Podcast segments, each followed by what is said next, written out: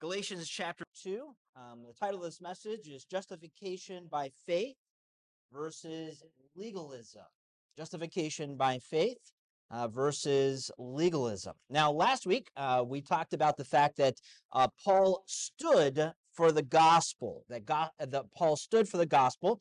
A couple of weeks ago, uh, we talked about the fact that uh, Paul confronted Peter to his face and it wasn't really just a, a matter of preference. Uh, really, what we learn here is that Peter was not in step with the gospel or the truth of the gospel, according to what Paul says there in Galatians 2:14, that there was something happening there that really caused a problem. And so, um, if you were here, or if you just because it was two weeks ago, and you say a lot has happened in the past two weeks, you just don't remember. Uh, one of the things that was happening, there was a conflict because uh, there were some people that came from James, and they went to go visit Peter. And when they visited Peter, they noticed that Peter was eating with the Gentiles, and they were surprised by that. And so, uh, Peter actually fell to some peer pressure. And so Peter actually began to separate himself from the Gentiles and he stopped eating with them, having table fellowship. And, and doing that actually may have not appeared to be a big problem in Peter's eyes, but it actually ended up being a very big problem. When Peter separated from the Gentiles, he signaled that they were not good enough to share a meal before God because they did not follow the dietary laws set forth in the Old Testament. And so the Jews were still doing that. But the Gentiles, they never had the law. They never did that. And so when Paul was eating with the Gentiles, he was eating with the Gentiles, the same food as they were eating. When he began to separate out, it really kind of showed the Gentiles that they were not good enough because they were not following the dietary laws of the Old Testament. And so uh, Paul ends up bringing up this whole argument and really confronts him to his face because he was not in step with the truth of the gospel.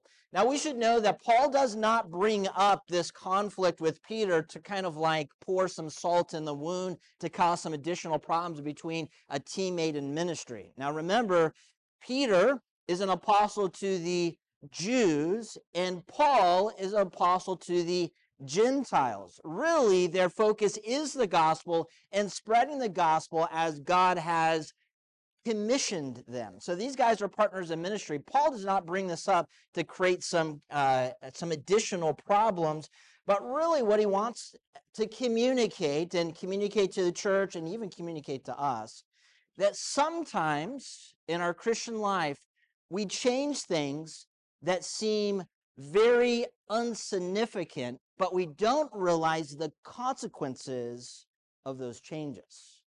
And so Peter, by peer pressure, separated from the Gentiles. In his mind, he didn't think it was that big of a deal.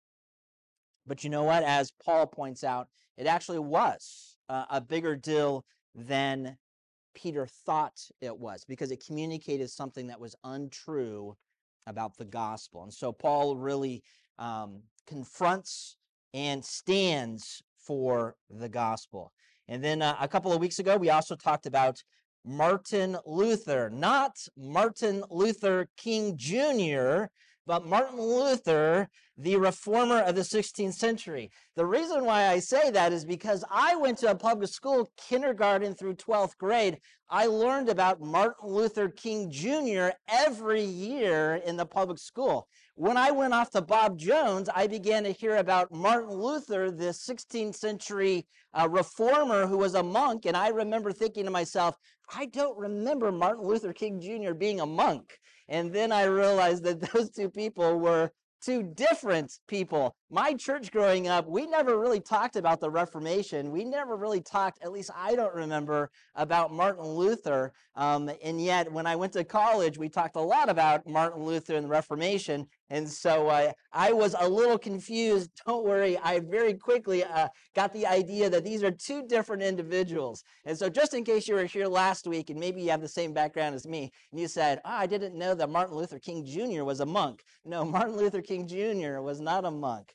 Martin Luther, the great reformer of the 16th century, uh, was a monk. And so uh, he, he was really um, confronted with the gospel, and uh, he began to look at the Roman Catholic Church and he began to realize these things um, are not uh, correct. Now, why do I bring Martin Luther up? Because Martin Luther loved the book of Galatians. He loved. Let me, let me tell you some of the things that Martin Luther said about the book of Galatians. He said he called it my own epistle. He called it my Katie von Bora.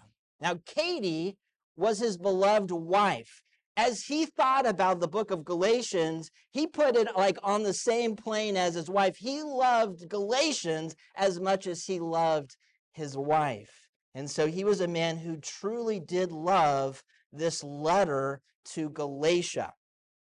Matter of fact, um, uh, later on in his life, as, he, as his life was uh, coming to an end, he wanted to put together all of his writings in Latin. And he said this If they took my advice, they would print only the books containing doctrine like Galatians. And so, uh, really, as he thought about Galatians, and, and I don't remember, I, I think I read it somewhere, um, and so maybe someone could tell me afterwards if they remember more correctly.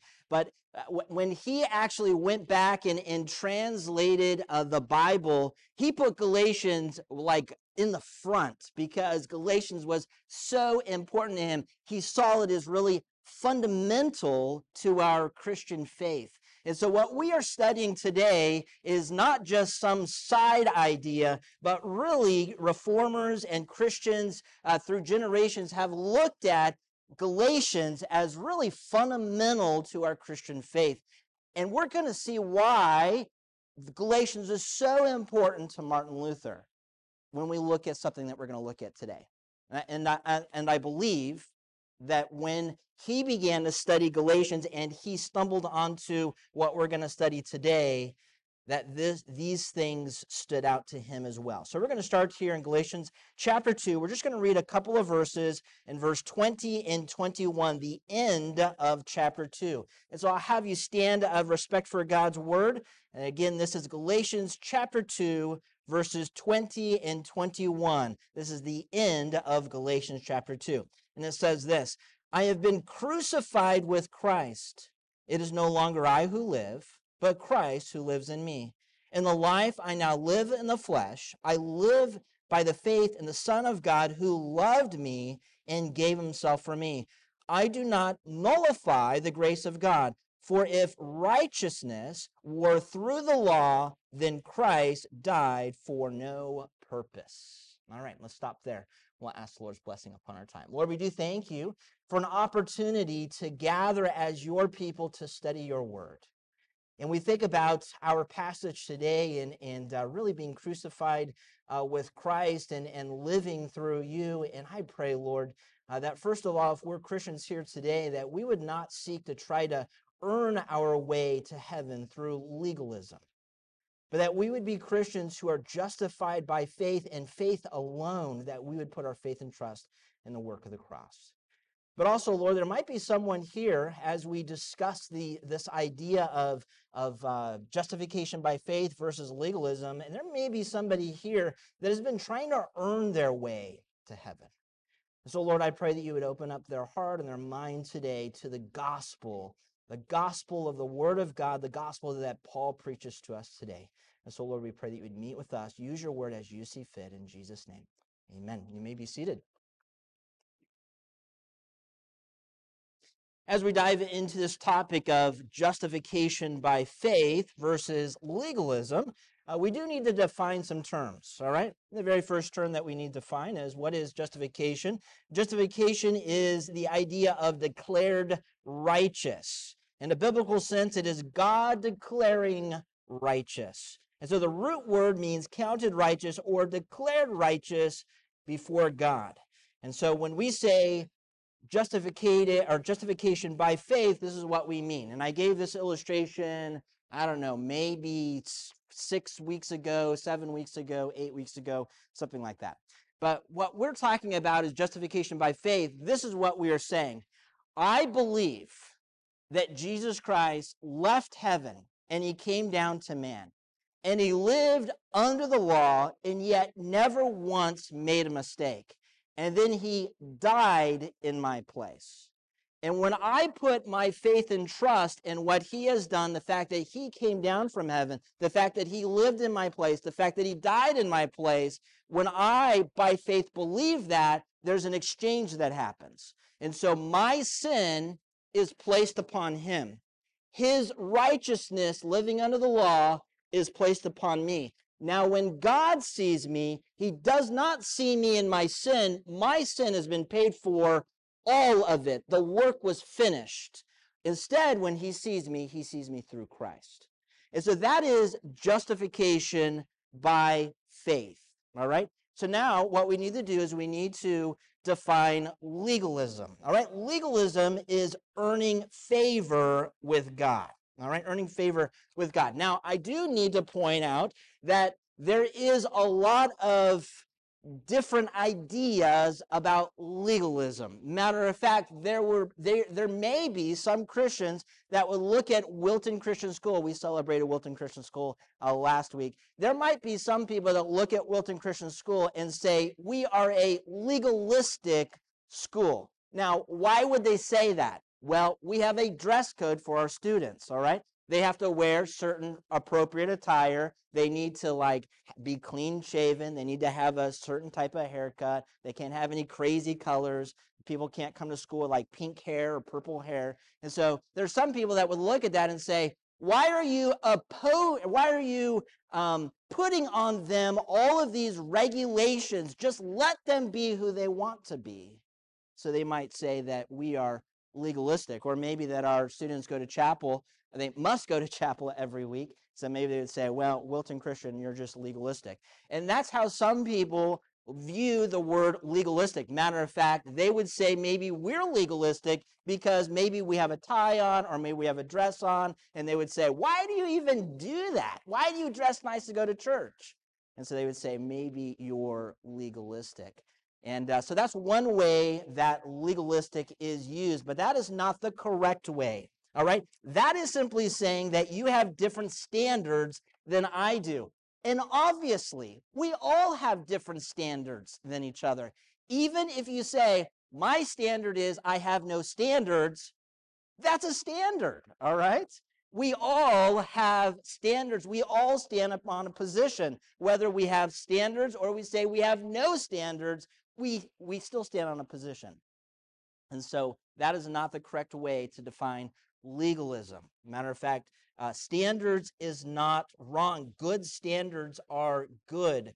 But righteous legalism is this it focuses on obedience to the law or moral codes based on the assumption that such obedience is a means of gaining favor with God.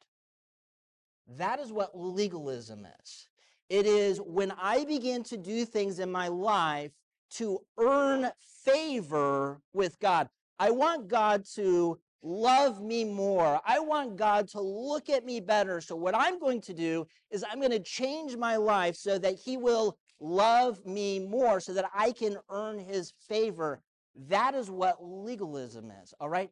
Good standards is not legalism. I have three wonderful girls. And you know what? One day they're going to grow up and they're going to go to college and they're going to start dating. And you know what? I want them to have good standards when they start dating. All right? Because I love them. Good standards are not bad. But there's a fine line between trying to honor God with our life in trying to earn God's favor with our actions. And so Paul brings this up because really this is the question here today. This is the whole debate about whether or not you can eat particular foods or not eat particular foods. This is what, what Peter was signaling to the Gentiles that because you're not doing these things, God does not see you in the same way he sees us. Therefore, we're not going to sit down and have food with you. And that was a form of legalism that I'm trying to earn favor with God. And so I don't know where you are today. I don't know uh, why you come to church, why you dress the way that you dress, the, the type of things that you do at home. I don't know. But hopefully today, as we open up the Word of God, we're going to see very clearly that legalism is not the way to God. All right? having rules are okay. But if we're trying to earn favor with God, we have crossed that line. That is when it, gets into an area of not being okay.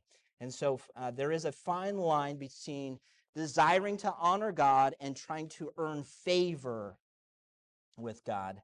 And uh, we see kind of Paul's conclusion here at the very end of verse 21. And he says, really, if we could earn our way to God, and this is his conclusion, if we could earn our way to God, then Christ died for no purpose. All right? And so he says, you know what? If legalism is really the way that we should be going down, then Christ did not have to die. Matter of fact, his death has no purpose. And so, as we're going to study today, we're going to see that that is not the case, that Christ's death was very purposeful and very important both to Jews and Gentiles and really to the whole world.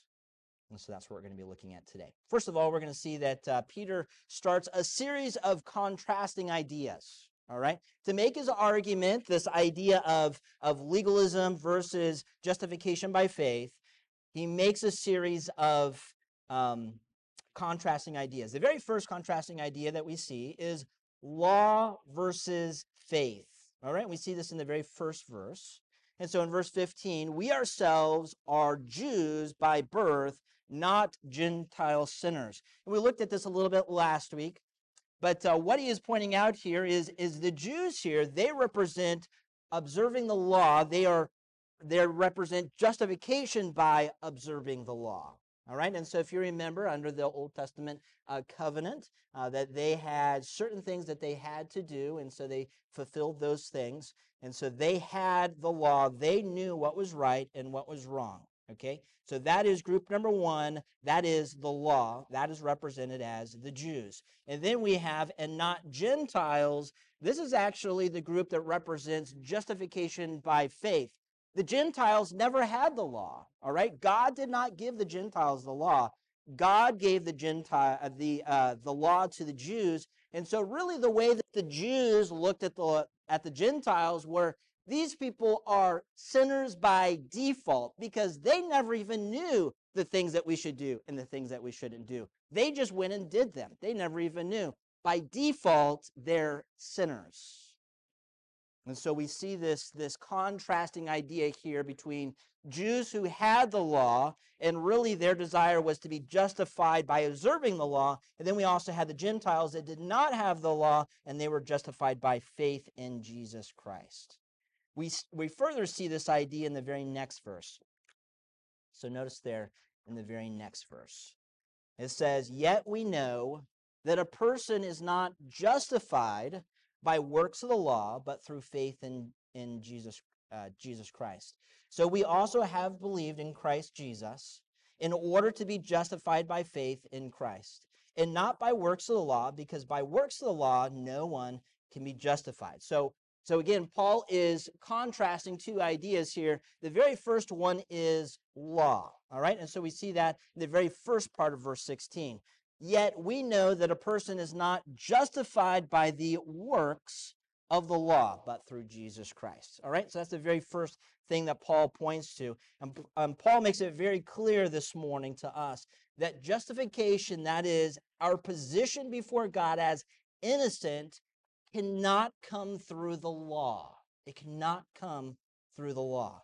And so he, he further, like just in case there's any question there, the very last part of verse 16 makes it very clear. Notice again, by the works of the law, and then he says, no one will be justified. This idea of no one means no human being, no one in mankind. It doesn't matter if you're a Jew or a Gentile, it doesn't matter. No one can be justified by the works of the law. So by the works of the law, no one, that is, no human being, will be justified. And so Paul makes this very clear. If we are trying to earn our way to God, Paul says that is the wrong way. For there is no one on earth, no one in humankind that can make their way to God, that can be justified by the law. So your, maybe your question is, well, why did God give the law in the first place? Why did he give the law to the old uh, to to the Jews in the Old Testament? Why did he do that? Well, the law was really supposed to be a list of things that point to our failures. It was supposed to show us that we are broken. And it did. For, for Israel, it did show that they were broken. They, they obtained this list that was more than just the Ten Commandments, it was a lot. And, and they began to live their life for this. And, and God said, if you do all of these things, you can have a relationship with me.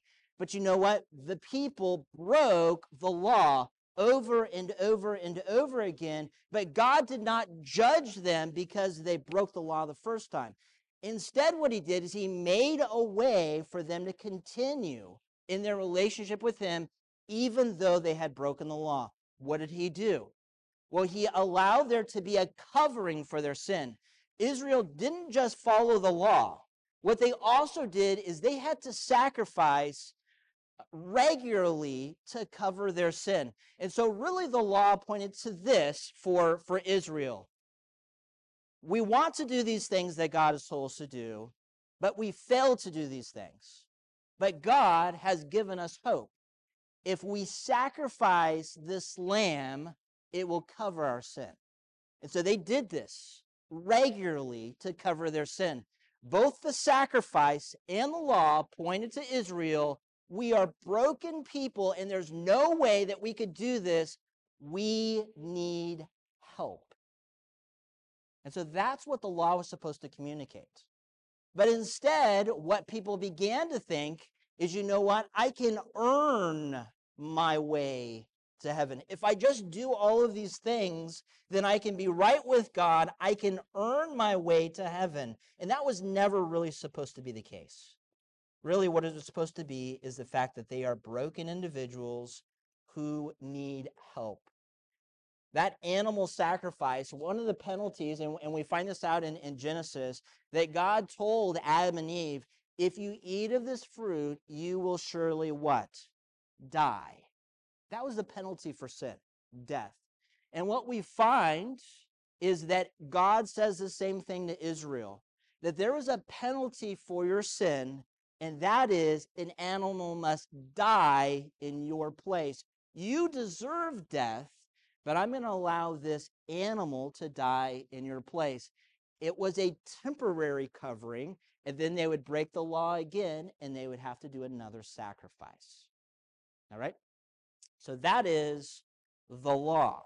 It was really to point them to the fact that they are individuals that need help. And so Paul says, we as mankind are unable to earn favor with God through the law. Instead, the law really points to the fact that we are broken. And this is where God's grace steps in. Justification comes through faith. So that's the second thing that we're going to look at. Uh, the um, the um, other ideas we have law versus faith here, and so uh, faith is that second part. And we see this in the middle of verse 16. And So notice there in the middle of verse 16. So we also have believed in uh, Christ Jesus in order to be justified by faith in Christ and not by the works of the law. And so, how are we to be justified, does Paul tell us? Well, in order to be justified by faith in Christ. And so, Paul is trying to communicate both to the church of Galatia He's trying to communicate uh, to Peter and, and to uh, the Jews that thought, you know what, I can earn my way if I put my faith and trust in Jesus Christ, and then I do all of these things. God's going to be more pleased with me that I will earn his favor. And Paul is communicating this that actually his favor is earned through faith. We are justified by faith.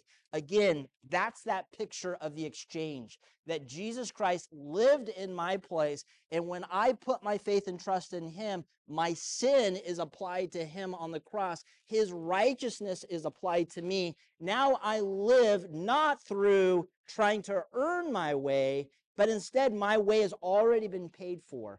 Someone else has earned it in my place, and that is Jesus Christ. And so justification is by faith in Christ. not in faith in the law, not in the works of the law, not trying to turn over a new leaf or be a good person or uh, be a good neighbor or be loving. Uh, it is through Jesus Christ. That is the only way. And really, what was pointed to in the Old Testament, and so remember, we talked about this idea that, that Israel was given the law, and then they would break the law, and then regularly they would have to sacrifice. Well, that pointed to the Savior of the world, that perfect substitute. In the Old Testament, that animal covered their sin. It was the substitute that God said was available to them. But it pointed to a greater substitute.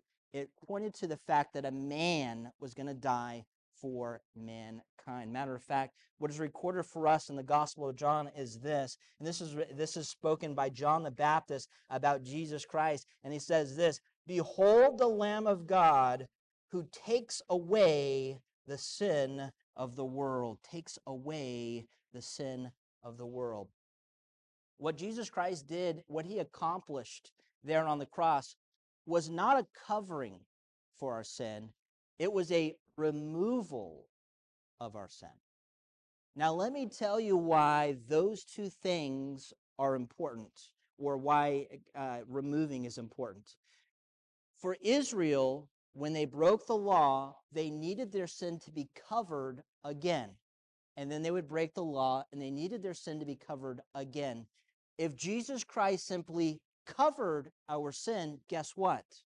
We would still be under the law and we would need Jesus Christ to die for us regularly, over and over and over and over again, because today we still sin. But that is not the case when we talk about Jesus Christ. He did not just cover sin, he removed sin, which means once he died for us, he took upon the sins of the world, it was finished. Matter of fact, that is what he says. It is finished. There is nothing more that I need to do to earn a relationship with God because Jesus Christ has done it all. The work of the cross was complete. That when and when we say finished, when we say complete, we're talking about past sin, we're talking about present sin, and we're talking about future sin. Now, when we talk about the law and we talk about the covering, it, it, it did the present sin and going back, but it did not cover the future sin. And so they would live life and they'd make mistakes and they would have to sacrifice again to cover that sin. And then, then they would live their life and they'd make mistakes. They would sin and then they would have to sacrifice again to cover that sin. But when Jesus Christ died in our place, he covered sin going back, our present sin, and our future sin. And obviously, Christ died in all of our pasts, which means that all of our sin was future to him. And so, Christ in that covering is not a temporary covering, but a complete covering. And again, that's why Paul is, is, is drawing a line here. And he's saying, okay, folks, let's think about this. Let's think about trying to get to God through the works of the law versus trying to get to God through faith in Jesus Christ, justification through faith. He says, This thing will not get us there, but this thing will. And really, Jesus Christ is the only way. And so, really, it's not about our obedience to the law but really it's about our faith in the work of the cross. And so justification is not found in obedience to the law, justification is found in faith. And so Paul anticipates the next question. And so he brings up the next question. If justification isn't found in obedience to the law, then it must be found in rebellion. All right, so we're going to contrast these two ideas rebellion versus faith. And so we see this in his very next statement here. His very next statement in verse 17, he says this But if in our endeavor to be justified in Christ, that is, justified by grace, we too were found to be sinners, Is Christ then a servant of sin? Certainly not. And so Paul brings up this idea if we say we are no longer under the law, are we rebels? Are we rebels? Are we rebelling against God? Remember, the Jews didn't want to be contaminated by the sins of the Gentiles, so they didn't eat with them. Matter of fact, that's what the, the peer pressure that Peter fell to. That they were eating things that were not correct under the dietary law of the Gentiles. And the Jews, they continued to eat the things that were told to them to eat. And so they did not want to mingle with these people over here because they would be found in sin.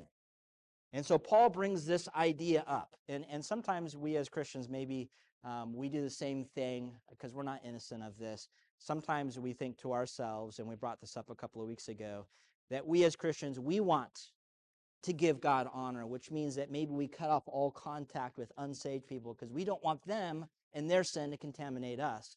But we really just need to realize we're already contaminated from our own sin, right? It's not because of them, it's because of our own flesh. And that's why we need help. That's why we need God to, to uh, uh, empower us uh, to live for Him. It's not through self power or cutting off relationships, uh, but it's really in submission to the Lord, allowing Him to change our lives. Anyways, uh, faith in Christ uh, brought both the Jews and the Gentiles together in the church. And remember, the Jews had the law. They saw themselves as pretty good. The Gentiles they saw as sinners by default because they didn't have the law. And yet, Jesus Christ bought both of these people groups people who were sinners by default and people who were following God's law, and he brought them together into the church.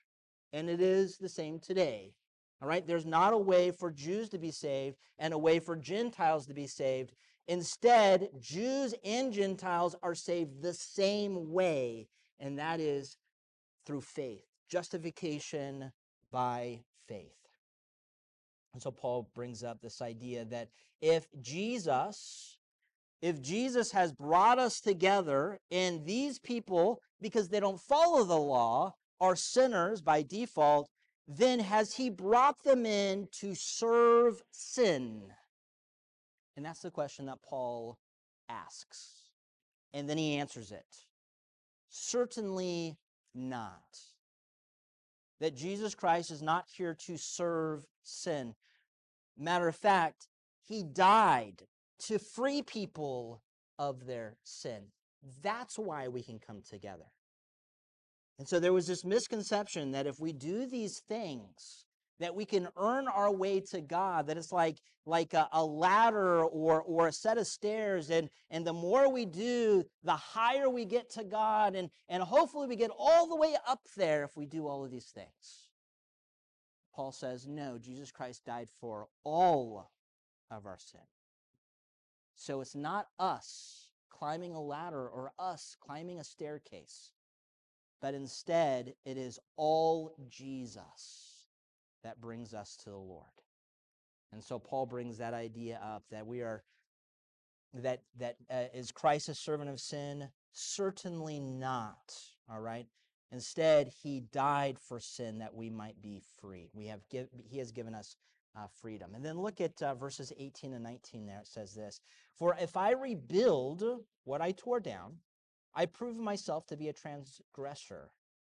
For through the law, I died to the law so that I might live to God. Now, when I first read that, I kind of scratch my my head and I think, well, what does Paul mean by this? What is he gives us a couple of pictures here. He says, if I rebuild what I've torn down. Now, immediately when I think of rebuilding something that's been torn down, I think maybe like a, a wall maybe like a wall of, of protection. I think about like Nehemiah and the wall was was uh, destroyed, and Nehemiah goes back and he builds the wall around Jerusalem. But what Paul is talking about here is he's talking about building a, another list in which we must follow to earn favor with God.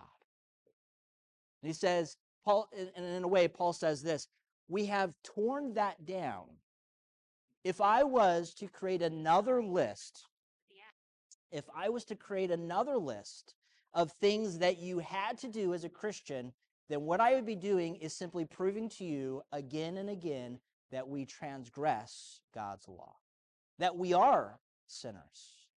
And then he goes on to say, For the law, uh, for through the law, I died to the law so that I might live to God. He says, You know what? The law is no longer my focus. Trying to rebuild a list of do's and don'ts is no longer my focus. My focus is living for God. Well, this brings up a, a question Is lists wrong? If, if we have a list as a Christian, is that a wrong thing? Is that sinful? Is that what Paul is talking about? If we build for ourselves a list, are those things wrong? And I would say no. A list is not wrong. Matter of fact, uh, look, I'm not going to put it up on the wall there, but uh, turn over, turn back to Galatians chapter 5. So just um, probably a couple pages for yourself. Galatians chapter 5, and look at verse 19. I want to give you an illustration that Paul says this idea of not rebuilding something he's torn down, but that is in connection to the law and the requirements of the law, but not just a simple list. And we see that he uses list here even in this book of Galatians. So this is chapter 5, starting in verse 19. And notice, now the works of the flesh are evident, and then he gives us a list a list of the works of the flesh. And then he ends that with, in verse 21, envy, drunkenness, orgies, and things like these. I warn you, as I warned you before, that those who do these things will not inherit the kingdom of God. So he gives us a list. And then he gives us another list right after that list. Verse 22. But this is the fruit of the uh, but the fruit of the spirit is love, joy, peace, patience, kindness, goodness, faithfulness, gentleness, self control. Against such things there is no law. And so to say that we just throw out lists altogether, I don't think that that is the right idea. But there is that fine line between having a list and trying to earn our way to heaven and instead living in such a way that we want to bring honor to God. And Paul says we should live by the Spirit, that we should have the fruit of the Spirit in our lives. And then he lists what that looks like. And so, really, as, as Christians, to, to say that we no longer live under the law does not mean that we are in rebellion to God. But instead, really, what that means is that we have a new directive all right? And so as he says, for the law, for through the law I died to the law so that I might live to God. It wasn't about something that brings death anymore. It was about the gospel that brings life. And so maybe you're here today and you say, okay, well, if it's not the law, and if I can't earn my way, then really, how should I live as a Christian? Like, what is, what should be my goal? And really, Paul finishes up that in, in what we started with. That was really Paul's conclusion. We worked our way there. And really, this is the conclusion live through God's grace. And that is moment by moment, day by day. Now, in verse 20, this is full of God's blessings and, and really uh, lots of treasures are found here in Galatians chapter 2, verse 20. And so we're going to look at it uh, part by part. Now, I think I know, I should say, I know we could take Galatians 2:20 and spend like a whole Sunday on just this one verse because there's so many good things uh, here. But we're just going to touch uh, touch several things as Paul mentions them. And the very first thing is found in the very first part of verse 20. I have been crucified with Christ. Paul saw himself as crucified with Christ as a very first thing that he, he brings up. And what do you mean by crucified with Christ? What does Paul mean when he says crucified with Christ? What Paul is talking about is his past life. His sin, his pride, his self righteousness, all of that was paid for on the cross. His sin was crucified with Christ, and he himself saw himself as crucified with Christ. So Paul's sin was paid in full There's no more debt. All right. And so that idea of finished is, is kind of like a, a ledger. And so if you imagine if, if you took like a ledger and you began to write down every sin that you had ever done, and you started when you were young and you began to go down to your teenage years and then maybe your young adult years and then your adult years and now maybe some of you are in the retirement years and maybe you're still writing a list and, and you're keeping an account and, and the list is very long. Well you know what? As a christian at the bottom of that list it would say this it's all been paid for through jesus christ that it's not up to me to pay for the list that I have accounted for. Instead, when Christ says it is finished, it's the idea that it has been paid in full. We made a list, but at the bottom of the list, it has all been paid for by Christ. And so we are crucified with Christ. Christian, there is no way we can earn favor with God by keeping the law. Instead, it is through Jesus' payment for us, and that was paid in full. So we are crucified with Christ. The second thing we see here is in that second part of verse 20 it is no longer I who live, but Christ who lives in me. Paul says, you know what? There are new priorities in my life. So, Paul, at one time, his priority was himself. It was what makes me happy, what glorifies me, what makes people like me more. How can I get ahead? Paul said, you know what? It's no longer me as the center of my universe. Instead, really, it is Christ. And so, in the life I now live in the flesh, that I, I'm sorry, new priorities. I almost jumped ahead there. It is no longer I who live, but Christ who lives in me.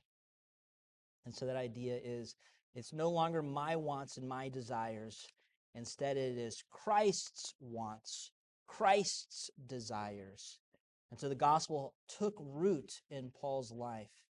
It changed Paul's life. And one way that it changed Paul's life is it changed his priorities. It was no longer about himself, but it was about Christ. Then we see that, that third idea there, and that's in that third part of verse 20. And the life I now live in the flesh, I live by the faith of the Son of God. Now, this idea of flesh is the idea of moment by moment. It is Paul's current situation. And so when we think about what Paul is saying, past, I was crucified with Christ, I have new priorities now that I am a Christian. And then that very next thing is this idea of, of moment by moment living. And how does he live moment by moment? In the life I now live in the flesh, that is my moment to moment living, I live by faith in the Son of God. I live by faith. And so faith is believing God's promises. When God says, I will do this, I say, I believe it because God said he would. And so when I when when when I think about salvation and, and I think about what Christ has done for me, I know that there's no way I can earn my way to salvation. Therefore, I must believe that what Christ has done is sufficient. And why? Because Christ said it was sufficient. Because the Old Testament pointed to it because the writers of the New Testament point to it. And so I believe the work of the cross is sufficient. It is complete. I believe that. And Paul says he also lives by faith in the Son of God. So, how do we live? We live our Christian life by faith. We live by faith. And the very last thing is in verse 20 there. I live by the faith in the Son of God who loved me and gave himself for me.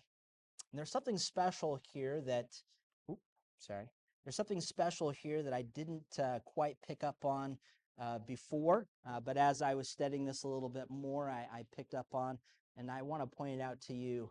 I live by the faith of the Son of God, who, notice what he says about Jesus Christ, who loved me and who gave himself for me. When Paul thinks about what Jesus Christ has done, he does not think about it as like a unconnected thing to his life.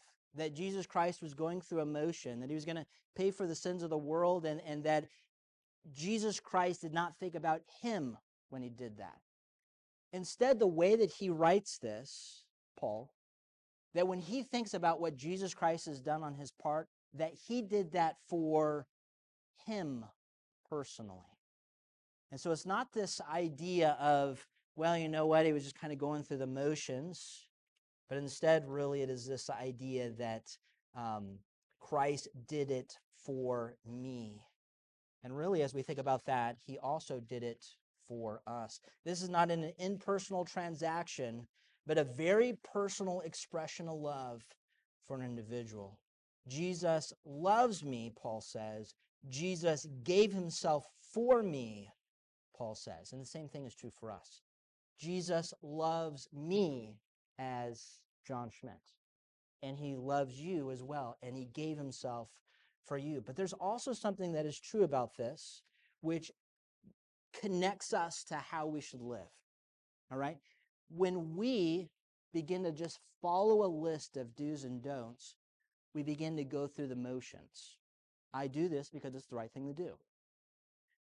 But we become disconnected with the reason why we do them.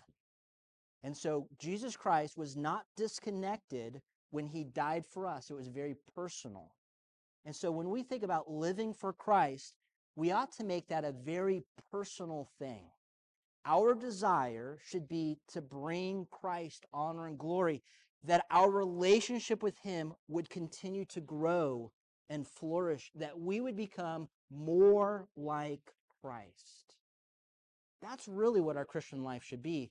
It should not be trying to earn our way or a list of do's and don'ts. It really should be how do I honor Christ today, moment by moment? I love Him. I say that I love Him. How do my actions show others that I love Him? So that's really how our Christian life should be. People should see Christ in us because we are following after Christ, because there are actions in our life that represent Him. And so we are justified in Christ. So let's review, and we'll conclude today. The gospel is about justification by faith. It is not about earning God's favor through right actions. The law proves to us that we are broken it points uh, to us the fact that we need a Savior, we need help. And faith in Christ restores that broken relationship. Being dead to the law does not mean that we are rebelling against God. As Gentiles are sinners by default, God brought them into the church because all of their sin, past, present, and future, had been taken care of. And so uh, the fact that we are dead to law does not mean that we're in rebellion towards God. That just means that Jesus Christ has already paid for our sin. He has already given us his righteousness. We are justified. That is our position. We are innocent before God. Our Christian life is not to be lived through a list of do's and don'ts, though a list of do's and don'ts is not a bad thing, unless we are trying to earn favor with God. That's when it becomes the wrong thing. We can never earn favor with God. We have all Jesus Christ is the one that's earned our favor. Legalism is not the answer. Paul says there's only one way to God, and that is through justification by faith, and that is through Jesus Christ. All right, so if you're here today and, and you've thought to yourself, maybe in the past or maybe in the present, that there is some other way besides faith, I want you to know that is a path that leads to destruction. That it is not through putting money in the offering plate, it's not through church membership, it's not through baptism, it's not through any rituals of the church, it's not through reading my Bible every day or praying every day. All right? Those things cannot get me into heaven. Matter of fact, there's many men who have spent a lot of time probably even more time than me, studying the Word of God, and yet one day they will end up in hell. Because they have studied the Word of God as literature instead of as the words of our Creator. And so, reading your Bible and studying your Bible is not going to get you into heaven. There is only one way, and Paul has addressed that today. That one way is justification by faith in Jesus Christ. That is the only way that we can get to heaven. So Paul is hitting that very hard to the Galatians because again, there was this idea, this the gospel is beginning beginning to be contaminated with this idea that it's salvation plus these things. So Paul wants to make it very clear, and I want to make it very clear as well, that it's not salvation plus these things to earn favor with God. But really, when Jesus Christ lived in our place and died in our place, the work was finished. God cannot love me any more than he already loves me because he sees me through Christ and not myself. Let's go ahead and pray. Lord, we do thank you for this truth. Lord, if we had to live up to the law, we could never uh, fulfill all the law and try to earn our way to heaven. We would always uh, fall to sin and, and, and the trespasses of sin. But Lord, we do thank you that you have provided a way, a way through your grace. You have provided a gift to us, a gift that we must receive. And that gift is Jesus Christ. The fact that he lived in our place, the fact that he died in our place, the fact that he rose again so that he could show to us and that we would know that everything that he said was true. And so, Lord, there might be some people here that they've they've been trying to earn favor with you. Maybe they've been trying to be a good neighbor, a good person, or maybe they've been trying to give to the church. But Lord, help them to realize that legalism is not the way to you, but the only way to you is through faith in Jesus Christ. And Lord, there might be someone here that is a Christian, and maybe they've been running through life following the do's and don'ts of, of, of the law, not to earn favor, but, but just to just to know what you like and what you don't like. But Lord, help us not to do that in a disconnected way. Lord, help us to put you first. May we may all we do be to honor and glorify you. And so Lord, help us to live a life that is would bring you honor and glory. And I know Lord that that is a fine line between trying to do things that that earn favor and trying to do things that, that honor you, but help us just to realize that, that we have been crucified with you, that we no longer live, but you live through us. So help us to claim what Paul claims as well that what you have done is sufficient. And may you have the honor and glory from our lives. May truly people see Christ in us. In Jesus' name, amen.